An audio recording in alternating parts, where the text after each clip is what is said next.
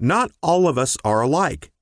We can certainly categorize people into different traits based on demographics, habits, education, and more, but in reality, every single person is unique in terms of character, motivation, strengths, and weaknesses. From a functional perspective, one way to categorize the population would be to divide them based on dominant personalities. We look at which area defines their actions, whether it's emotional responses, intellectual responses, or inspired responses.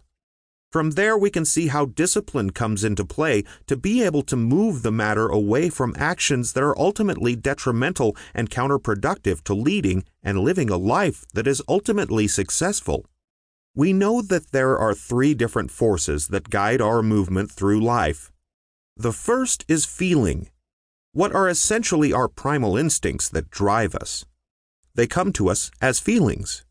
The second is the result of cogitation, reasoning, and memory, and we label these as thought. Finally, we have inspiration that comes to us from the energies of the universe. Many people seem to think that inspiration comes from the mind and that it is some subset of the cognitive process.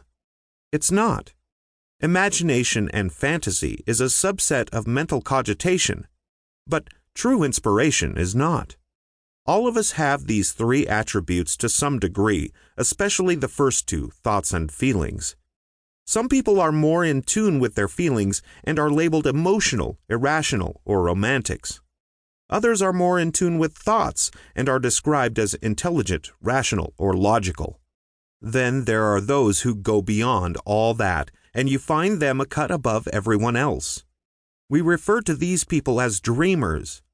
These are like the Isaac Asimovs of the world, dreaming of things that no mind can see until it is up against their nose. These people are truly inspired about what comes next in this physical world, and they somehow seem to have the natural gift of being able to tap into the energies of the universe. But these are the people that influence us, are they not? Books of science fiction from decades ago seem to ring true today, almost like a premonition. From these three aspects physical, mental, and spiritual within us, we can build and create a fourth the kind of person that is empathic and intelligent, scientific and artistic, intelligent and social.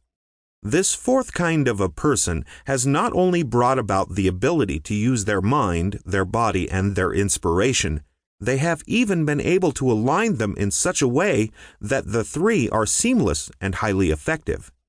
These are the enlightened among us,